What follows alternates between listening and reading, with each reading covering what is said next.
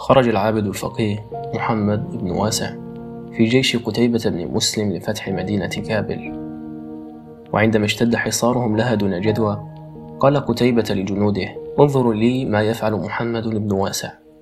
فذهبوا يبحثون عنه فوجدوه رافعا سبابته إلى السماء وهو يقول: يا حي يا قيوم، يا حي يا قيوم.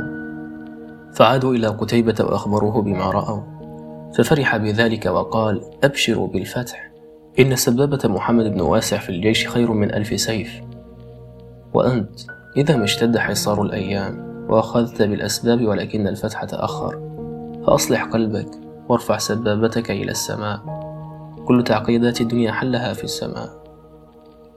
روى اليافعي في كتابه مرآة الجنان أن الوزير ابن الزيات كان ظلوما قاسيا، وأنه جعل للمساجين من خصومه صندوقا ضيقا في جوانبه مسامير يضعهم فيه حشرا، فإذا أراد المسجون أن يتحرك جرحته المسامير في أنحاء جسده. ولم يكن قد سبقه إلى هذا الصنف من العذاب أحد من الناس، وكان إذا قال له أحد المساجين: أيها الوزير ارحمني، يقول له: الرحمة خور في الطبع. ثم دارت الأيام، وغضب الخليفة المتوكل على ابن الزيات وأمر به أن يحبس في الصندوق الذي كان يحبس به الناس، فقال للخليفة: يا أمير المؤمنين ارحمني. فقال له المتوكل: الرحمة خور في الطبع. ولبث ابن الزيات 40 يوما في الصندوق ثم مات.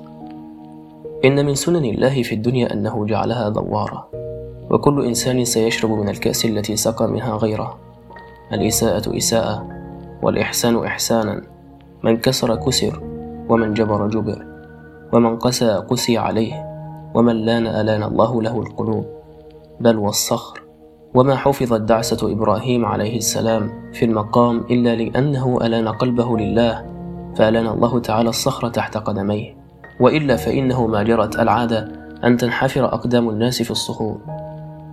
نحن حين نعامل الناس اليوم فإننا نختار الناس الذين سيعاملوننا غدا. ما نحن إلا زراع نحصد ما زرعناه كيلا بكيل، ولا أحد أعدل ولا أوفى من الله. خرج النبي صلى الله عليه وسلم متسترا رفقة أبي بكر إلى المدينة، فعاد إلى مكة ودخلها في وضح النهار من أبوابها 4 جزاء وفاقا، وهذه بتلك. وإبراهيم عليه السلام أول من يكسى يوم القيامة من الخلائق، لأن ثيابه احترقت حين ألقي في النار، جزاء وفاقا، وهذه بتلك. وما امتدت أيدي إخوة يوسف تطلب الصدقة إلا لأنها باعته من قبل فقبضت ثمنه سواء بسواء، وهذه بتلك. أحسنوا سقي الناس اليوم تحسنون مشاربكم غدا، وهذه بتلك. يقول عبد الرحمن السقاف في كتابه الماتع العود الهندي: لا يتأثر بالفراق إلا أهل النفوس الكريمة. ألا ترى أنك لو ربطت حمارا مع فرس ثم فرقت بينهما، فإن الحمار لا يتأثر، ولكن الفرس يكثر الحنين، فلا تتعجب ممن هانت عليه عشرتك، ولا ممن طاب له هجرك بعد وصال. هكذا هم الناس، خيول وحمير. في كتاب الحكمة والأحابير العربية أن وزيرا خدم الملك 30 عاما بمنتهى الإخلاص والتفاني، وصار عنده ذا حظوة كبيرة، مما أوغر قلوب الحساد عليه الذين لفقوا حوله القصص وأطلقوا الإشاعات، إلى أن صدقها الملك وأصدر أمرا بإعدام الوزير. وكان الملك ينفذ حكم الإعدام بأن يربط المتهم قرب حظيرة الكلاب الجائعة ثم يفلتها فتنهشه وهو حي. وقبل الوزير الحكم دون اعتراض، غير أنه طلب من الملك أن يمهله 10 أيام ليودع عائلته ويزور أقاربه وينجز بعض الأمور الشخصية، ووافق الملك دون تردد. ذهب الوزير إلى بيته وأخذ كل ما يملك من ذهب، وتوجه إلى حظيرة الكلاب، ودفع الذهب إلى الرجل الذي يقوم عليها، وطلب منه أن يسمح له بالاهتمام بالكلاب وإطعامها، وقبل الرجل هذه الصفقة. فهو فوق أنه سيستريح من عمله ل10 أيام سيحصل على الكثير من الذهب. وعلى مدة 10 أيام كان الوزير يطعم الكلاب ويمسح على رؤوسها ويهتم بها.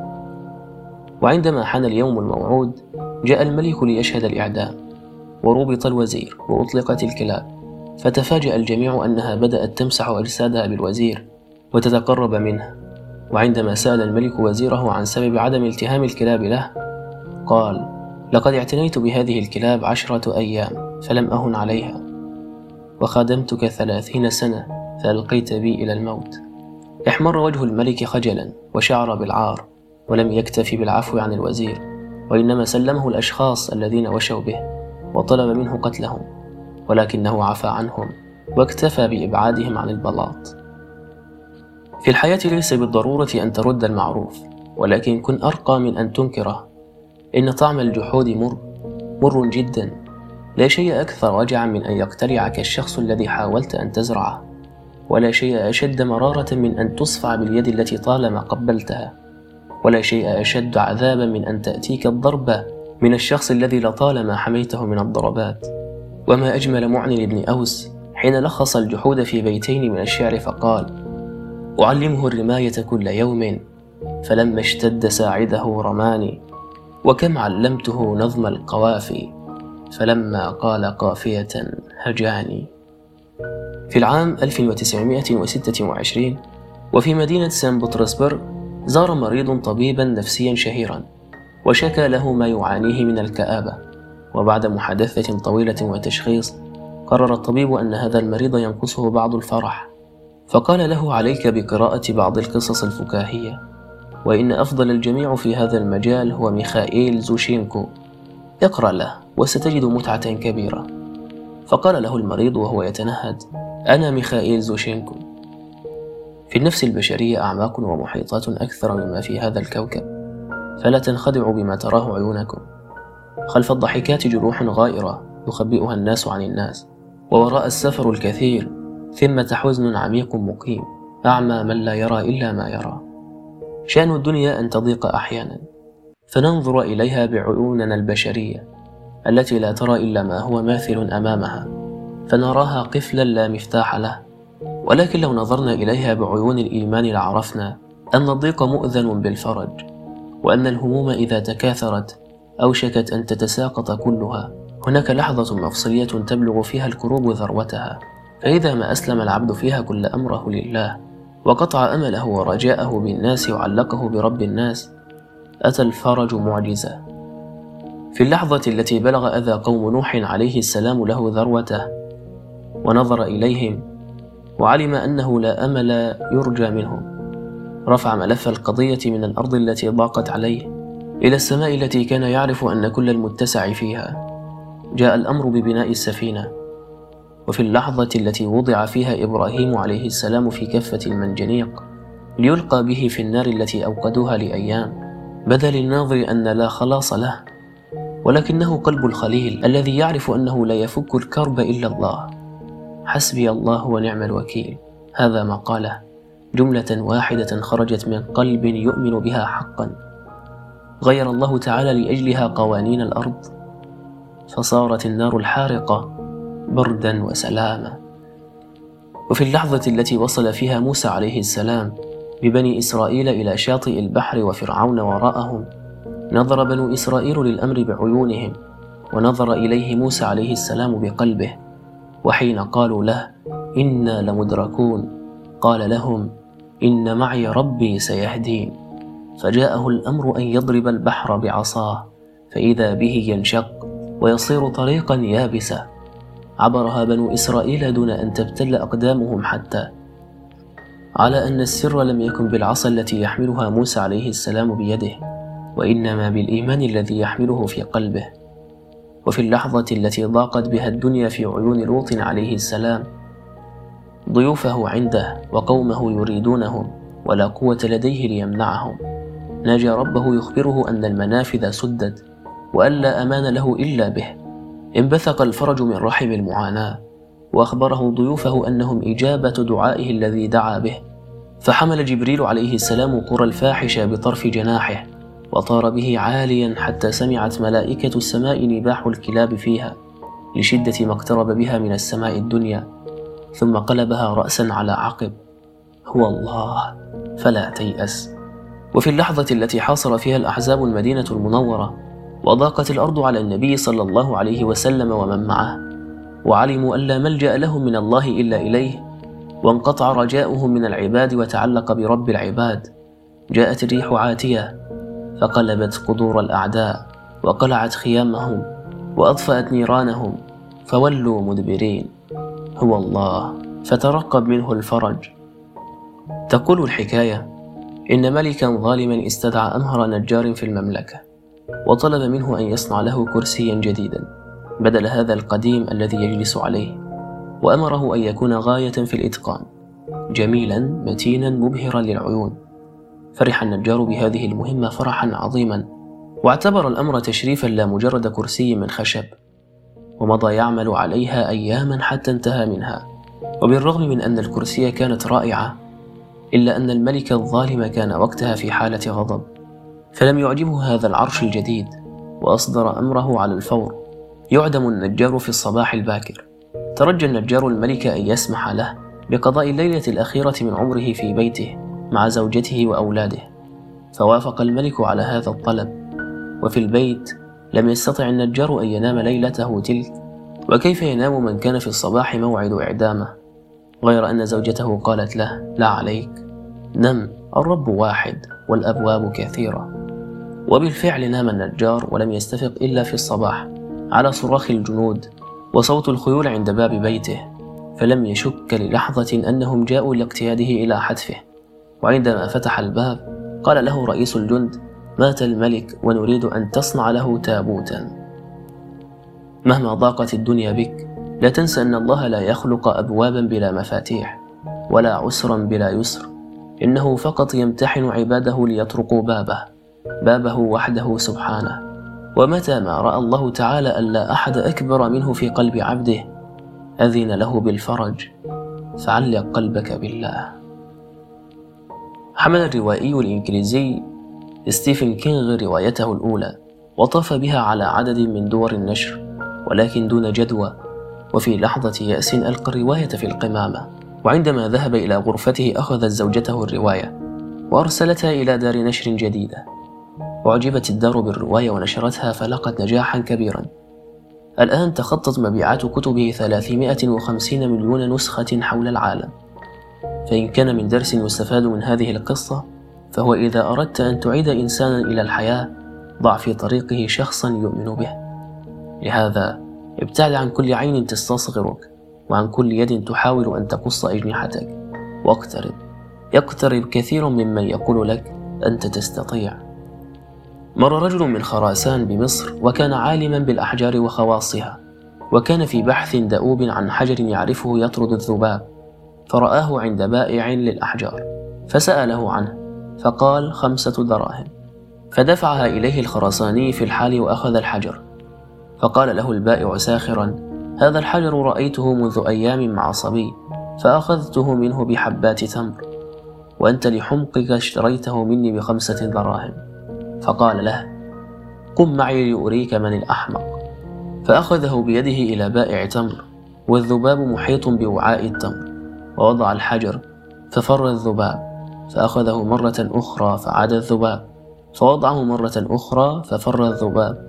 ثم قال له: هذا حجر يطلبه الملوك لموائدهم، ولو طلبت به 500 لاشتريته منك.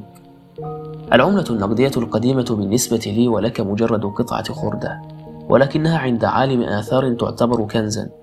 والحجر الأثري الذي عليه كتابات غير مفهومة هو بالنسبة لي ولك مجرد حجر لا تزيد الكتابة من قيمته، ولكنه عند علماء الأنثروبولوجيا يعتبر فتحا عالميا.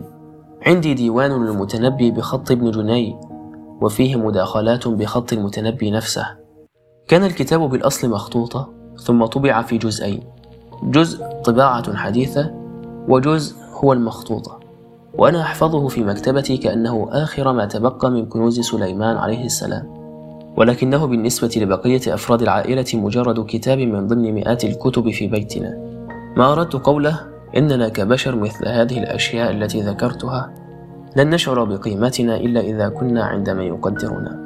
حجر الذباب كان حجرا ملقى على الأرض، وحين جاء من يعرف قيمته صار بالنسبة إليه ثروة. ديوان المتنبي لو أعطيته لبائع فلافل لمزقه واستخدمه للف سندويشاته. بالمقابل أنا لو أرادوا أن يبيعوني الموناليزا ب$100 لن أشتريها، لأنها ببساطة لا تدخل ضمن اهتماماتي. كونوا مع الذين يعرفون قيمتكم دوما، يقول المسعودي في كتابه الرائع مروج والذهب: كان من عادة المرأة العربية ألا تنوم ابنها وهو يبكي مخافة أن يسر الهم في جسمه، فكانت تضاحكه حتى ينام وهو مسرور، فينمو جسده ويصفو لونه ودمه ويتفتح عقله. ابتعد عن الذي يستعذب ألمك وتهون عنده دمعتك. لا أحد له الحق أن يكسر قلبك ويبكي عينك. وأسوأ من هذا كله أنهم يفعلون هذا باسم الحب. لا يا عزيزي، المحب لا يؤذي، وكل واحد منا يستحق أن يأوي إلى فراشه مطمئنا. في كتابه خرافات يروي الأديب الروسي الشهير ليو تولستوي أن ديكين تشاجر على مزبلة، وكان أحدهما أقوى من الآخر فتغلب عليه وطرده، وصار منذ تلك اللحظة الحاكم الأوحد للمزبلة، فتجمعت الدجاجات كلها حول الديك المنتصر وراحت تمتدح قوته وتسمعه عبارات الغزل والتمجيد.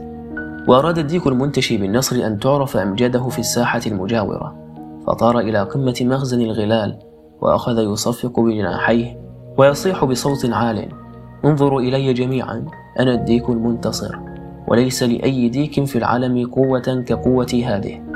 ولم يكد الديك ينتهي من كلامه حتى انقض عليه نسر قتله وأمسك به بمخالبه وحمله إلى عشه ليطعم به صغاره. النجاح الذي يؤدي إلى الغرور مقتله، والإنسان الذي لا يستطيع تقبل تبعات النجاح. الفشل له في أول الطريق أفضل برأيي، والسبب أن الفشل يكسر النفس ويؤدبها، ويجعل الإنسان حذراً متأملا في تجربته، محاولا ألا يكررها بذات الأدوات والظروف كي لا يصل إلى النتائج ذاتها. ولست أبالغ إذ أقول إن الفشل يهبنا الحكمة أكثر مما يفعل النجاح، لا لأن الفشل جيد والنجاح سيء، بل لأن النفس البشرية فرس جموح، وقلما تجد من يستطيع أن يلجم نفسه.